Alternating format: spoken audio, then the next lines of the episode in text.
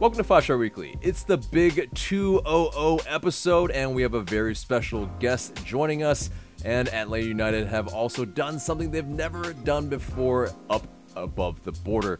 We'll get into all that and more coming up. Welcome to the show, Five Fam. I'm AJ, and this is Chris Smith. And wherever it is you get your pods, subscribe, share, and leave us a good rating. This segment is sponsored by Thinking Man Tavern, a cozy Decatur neighborhood pub. Grab a tasty beverage from a wide variety of selections and a plate of something delicious from the menu. To go, check out Thinking Man Tavern. So, Five Fam, welcome to the show, and I have a very special guest in Chris Smith from 90 Min. He, of course, uh, has been uh, kind of a guy that's been in and around that Atlanta United uh, Twitter space for us, uh, really maybe breaking some news or uh, you know providing some awesome stats during the game, after the game on the players that were of note. I mean, it's awesome to have you, but uh, welcome to the show, Chris. Yeah, thank you very much. It's uh, great to be here and appreciate the kind intro. Oh, absolutely, man. And yeah, you know, we'll get into uh, some of the awesome things you did this week, uh, or maybe this past weekend. But uh, we will, yeah, maybe just check in on you and see how you've been. I mean, you know, in terms of also, you know, your temperature on Atlanta United, how you're feeling about us. Uh, we're in a playoff spot. We're in fifth. I mean, we're in and out, yo-yoing in and out of uh, playoff uh, contention. But yeah, do you feel like LA United is a true contender for uh, you know not only a playoff spot, or but for maybe MLS Cup. Uh, I mean, maybe MLS Cup to go all the way might be a stretch, but on the team as a whole, I'm, I'm feeling pretty good. Uh, I think now with the with the schedule that Atlanta have got left, I'd, I'd say they're not a shoe in, but they're, they're, pretty nailed on now to make the playoffs. They've, got one of the most favourable run-ins, so feeling pretty good. You know, we look a lot better under Pineda and obviously Valentino before that. And, you know, we're, we're passing forwards now. we we seem to have some more intent and games look exciting again. So, whatever happens at this point, at least it's been fun again. But yeah, I'm feeling pretty good. Yeah, definitely. And, uh, you know, also uh, our away form just slightly inched just a little bit better. our third uh, away win of the season, uh, you know, first time winning in Toronto. Um, yeah, it's not as dire maybe as it seems. Uh, you know, did that performance in Toronto give you some confidence? Yeah, quite tough judging Toronto at the moment because they've been quite poor all season, um, up until really Javier Perez has took over, and they look more like the Toronto of old again. So by the time Atlanta got there, they were actually in a good bit of form again. So to actually pick up the win there, I think is really positive. So maybe for Pineda, I think the game was a little bit more open than he would have liked. Um, gave up a few too many chances on the day. Could probably could have been punished, but then again, by contrast, Atlanta created plenty of more chances to score more than two themselves, even if they were fortunate with the goals they got. So overall, yeah, away from home and what is normally a tough place to go, a lot to be excited about, and especially considering now we're coming back to three straight home games as well. Mm-hmm, indeed, and uh, well there is uh, maybe a little caveat that maybe should be had uh, where you know Toronto they did bring on Pozuelo and Altidore afterwards uh, for some reason. It's I've I've surmised it's rest, but it also uh, yeah they looked a little bit more dangerous obviously after that. Uh, which uh, yeah I mean you know we I still think though we still fared so well in the sense of you know our our fatigue levels didn't really drop. You know, our uh, our energy levels didn't drop. Our um, you know basically for many of our players, especially even seeing you know Marcelino Moreno uh, and George Bello make gut busting runs at the end of the match in stoppage time. I mean, is uh, I think a very very good sign that uh, you know the uh, the fitness levels of the team are still very very high, especially after uh, an international break. It should be right. Yeah, that, it's, a, it's a really good point. Um, earlier in the season, I don't think you'd have seen Atlanta do that. How many times did we get sort of bust open in the last t- 10 minutes and throw away a two goal lead? In, the, in this time, instead, we're going down the other end in stoppage time and, and making a two goal lead. And it, it, was an intense game as well. Um, obviously, there was the uh, the altercation with uh, Ezequiel Barco, and obviously it was a bit of an end-to-end game. And under those conditions, it, as you say, with with internationals as well, it, it's easy to burn out and sort of lose your footing in the game and maybe throw away points where you shouldn't do. And I think maybe earlier in the season, Atlanta would have done that, but definitely a good sign that they're able to ride that out and kill the game in, in stoppage time. Mm-hmm. And especially, yeah, Gonzalo Pineda, he spoke after the match about how they trained uh, uh, on this pretty much. Uh, you know, making sure that uh, yeah, on away games that they see out matches and that they uh, they know what to do. Um, now, I mean, it's not like maybe levels of say like Philadelphia Union where we're shithousing like they are, but uh, we definitely are doing the right things to yeah make sure that all points go home with us. Um, but yeah, I mean, what, what else did you see in terms of uh, maybe from our midfield? You feel like um, you know, especially with uh, you know Rossetto, Sosa. Like, are you are you liking um, you know that double pivot, especially Rossetto, who's come on kind of leaps and bounds after he kind of got reintroduced into the side.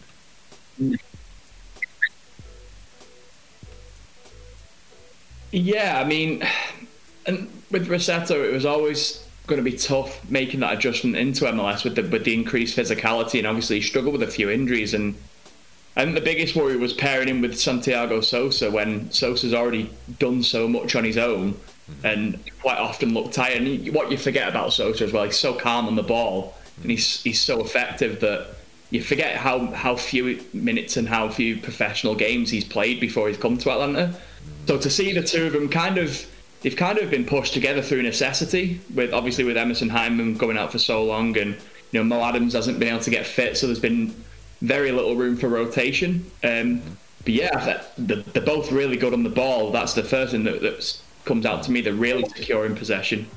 Um, uh, there was a game a, a, few weeks a few weeks back. You're gonna don't quote me on who it was because I can't remember.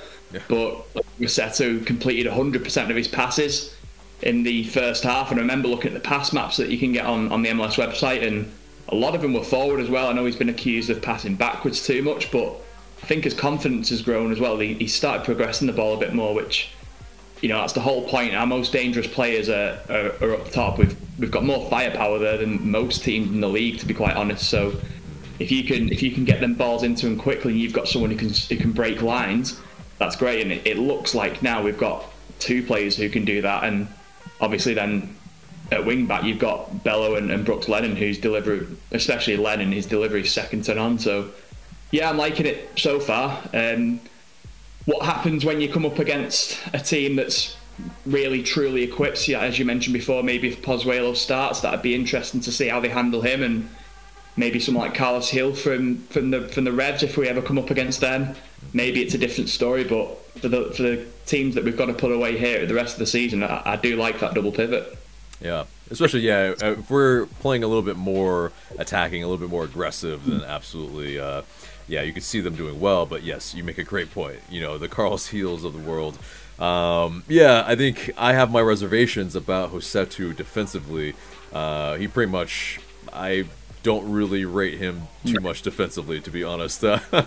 like, uh, is, there's uh, quite a few rash tackles that maybe he gets a, a, away with a little bit, but um, and then Sosa, um, yeah, as great of a player as he's been throughout the season, uh, lacks a little bit of pace maybe, and so it's there's a little bit of yeah, yeah. Uh, that athleticism, maybe that uh, that bulldog that's yeah, you know, Franco Ibarra returning, um, you know, is that maybe player that can uh, offer that for us. But um, yeah, you know, maybe just to kind of uh, touch on Ibarra, you know, real quick. Uh, what do you think of his performance versus Toronto?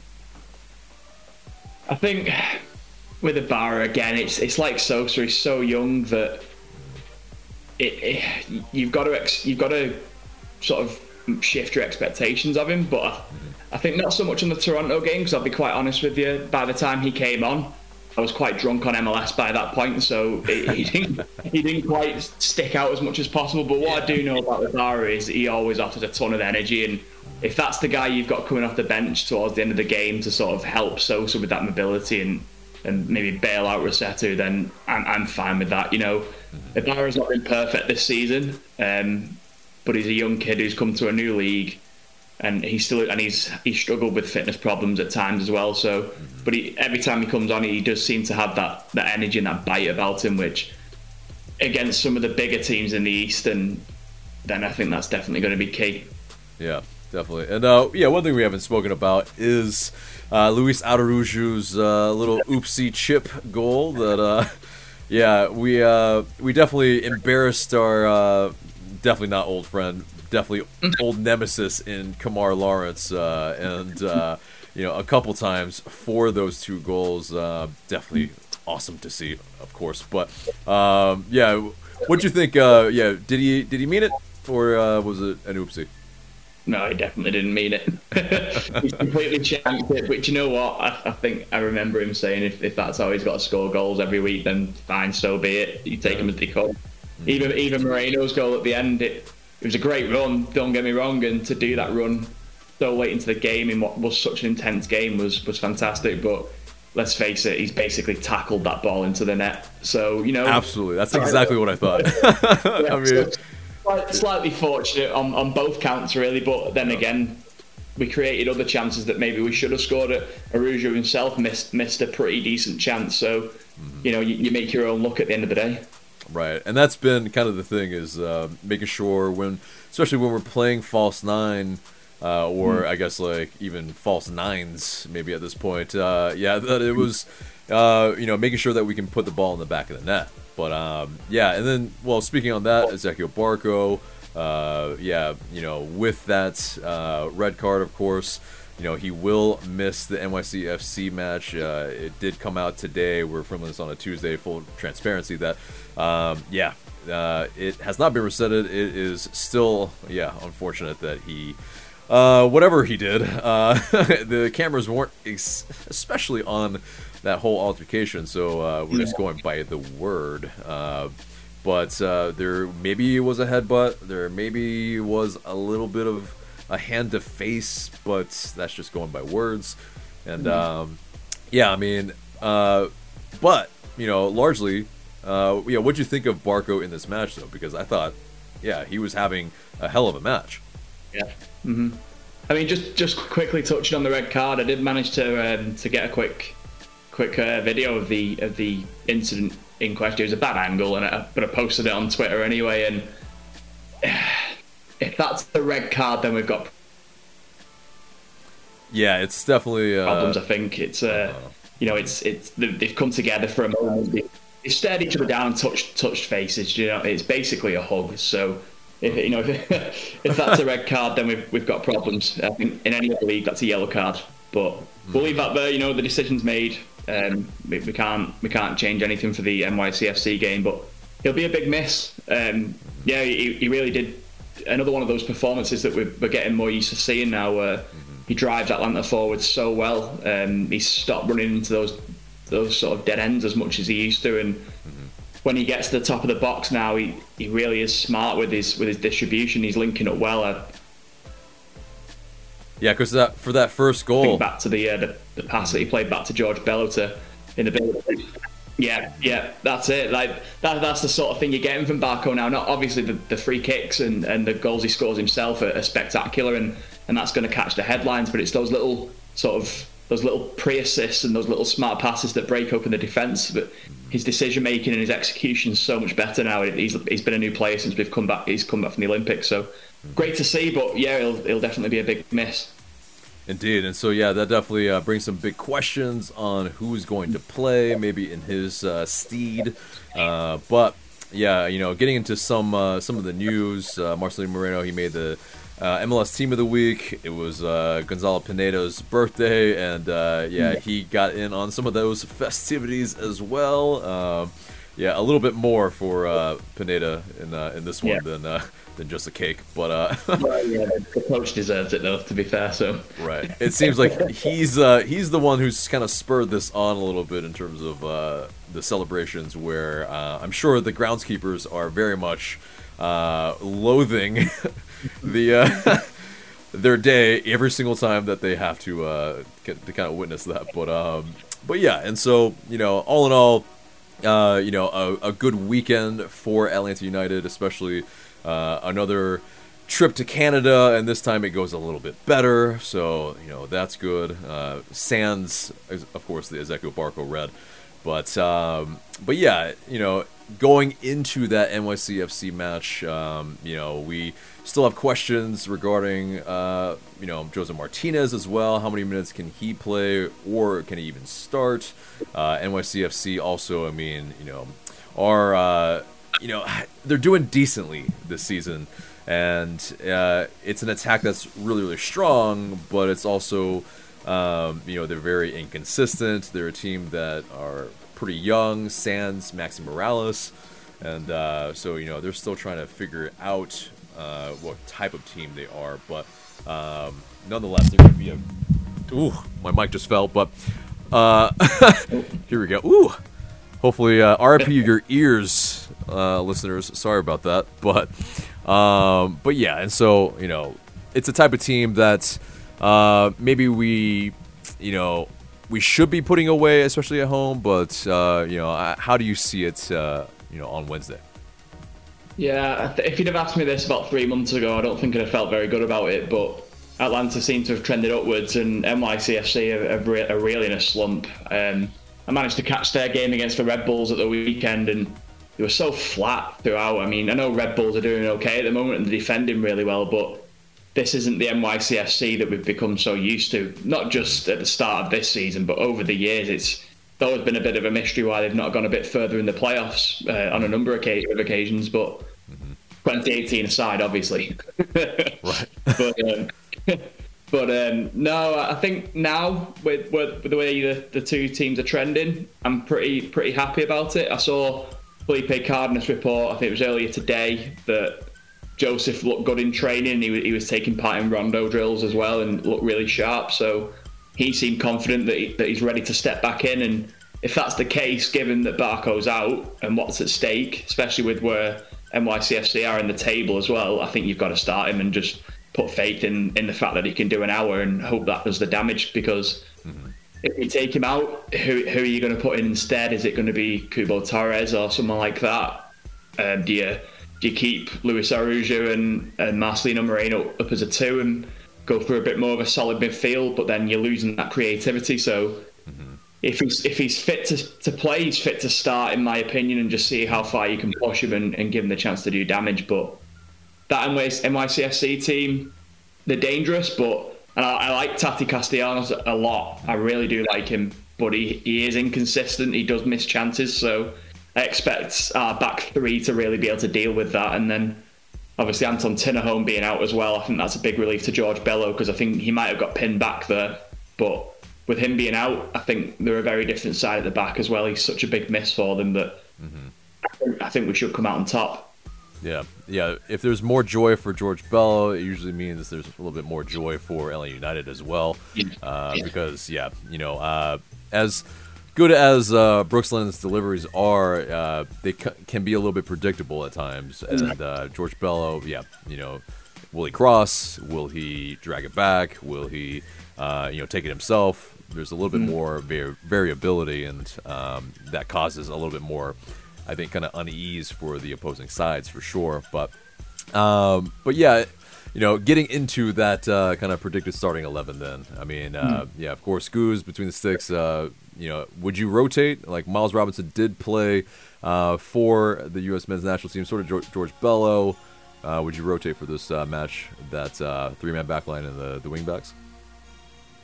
Until you brought it up, I would have said no. But thinking about who's coming up after NYCFC and obviously into Miami having Gonzalo Higuain, it might not be a bad idea to, to bring George Campbell in and, and let Miles rest up for that one. I know Higuain isn't the, the force that he used to be, but he's he's still a very intelligent striker, and I think you need a very intelligent centre back to to snuff him out. So to prepare for that game. I know you take it one game at a time, but it's it's a busy schedule and you've got to manage the load. And I, I don't think it's a bad idea. Um, I think Franco and and Walkes are, looking good and for the for the most part, so I think they can stay in. But yeah, keep Miles fresh and bring Campbell in. There's nothing that Campbell's done to tell me that he can't deal with a player like Castellanos or a team like NYCFC for sure.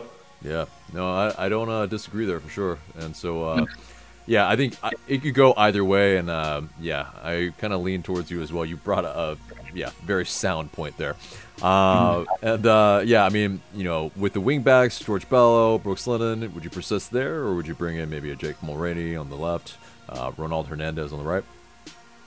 Uh, no, I think this this really picks itself. Obviously, we mentioned with with George Bello before with with Tinnerholm being not being there, it might open up a bit more space for him, and then I think getting Josef back, I think it's important to have someone on the other side who can deliver, who will deliver consistent crosses in Brooks Lennon. So, and especially with, with NYCFC's defensive misgivings at the moment as well, I think getting those two pressing high, delivering in the box on one side, driving the ball on the other, I think I think that's going to be important. Absolutely, yeah. Uh, I agree. Yeah, I think we we maybe rotate uh, against Miami if it were, Yeah. um, and maybe give you know George Bello 70, 75 minutes, um, you know, just to kind of uh, keep everything fresh. Anyway, The only, the only thing I would say there is you're uh, you're really asking for Brek Shea to punish you there on Saturday on the weekend, aren't you? But you know, Uh. we'll take that chance. yeah, uh, as uh, as great of a guy that Brek Shea was, as uh, you know, um, those that have seen his video on our channel where we hung out with him with uh, him doing his tats and whatnot. Uh, yeah, when he when he punched us uh, in the air, it really kind of made it sour for uh, for me anyway, because I was like, why did we never play him that way? You know, obviously six six player, uh, we should absolutely be lumping it high to him in the box when it's late. I mean, it's just uh, remiss that we didn't do that. But anyway, um, yeah. So same, yeah. I would go with George Bello and Brooks Lennon uh, on the right, but uh, in midfields, I think this is where it's going to be interesting. Who would you have in midfield? Central I- I midfield. think- yeah. Yeah, sure. Um, Sosa starts for me. Um, I know we, you know, we mentioned that he's he's not quite as mobile as you'd like, but he dominates the ball so well. He's, he's that link from front to back, so that, that's going to be important, obviously, to, to getting us forward quickly. And the, the real the real decision there to be made is with Rossetto and, and Ibarra and Diego to because they they've got a good midfield themselves. You know, even the likes of someone like Keaton Parks is a, is a big talent and is very much capable of of sort of driving that ball forward and, and getting NYCFC going on his day. So mm-hmm. that three decisions got to be made. It, if I'm Pineda, I'm looking at this game at home, the form that the two sides are in. I'm sticking with Rossetto at least for the first hour. And then maybe if you need to really energise at the end and, and push NYCFC back towards the end, that's when you bring in Ibarra. Yeah. Uh, yeah, you could also bring in maybe a, Amar Sejdic as well, of course, and so there are uh, some options there. Um, yeah, I think yeah, it's Rossetto and, and Sosa for me as well, but um, yeah, I think that's the thing. It's like you know, uh, with the the kind of uh, two striker look that we've had as well, like Moreno uh, centrally has been kind of just uh, you know a wonder. It's been something that oh, you know like he he has been our most solid player, that's for sure, this Yeah. entire season. And when he is played centrally, oh my god, it's just uh, Yeah. he, he runs the game and he's everywhere. And so you know I don't know if I want him completely touching that uh, that touch line. Um, maybe that's where Bello is uh, able to provide that with, and then yeah, Moreno can just be uh, you know everywhere. And um, but yeah, you know into those uh, into those forwards, those uh, wide forwards. Who do you got? Well, this is the interesting thing. You say wide forwards, but the way I'd do it is I'd have Moreno and Araujo sort of tucking into the half spaces and, and let Lennon and Bello stretch the field. So, I mean, a, bit of obviously a, it's a bit of shameless self promotion here. But before Moreno joined, I did the scout report for uh, Dirty South. I watched quite a lot of footage on him and, and spoke to a few journalists down on the ground down there who'd watched him and it appeared very clear and, and just browsing over stats and, and heat maps and, and all that kind of stuff that he's very much a player who takes the ball through the middle and he just puts defenses on the back foot and, and that's his biggest strength and you saw that with the goal he broke away just he had one thing in his mind and that's drive the ball forward any way possible um, and I think those those players especially at MLS when how how open the games get it's so important so I'd have him and Araujo because Araujo's got a similar skill set in that he can just glide past players so effortlessly.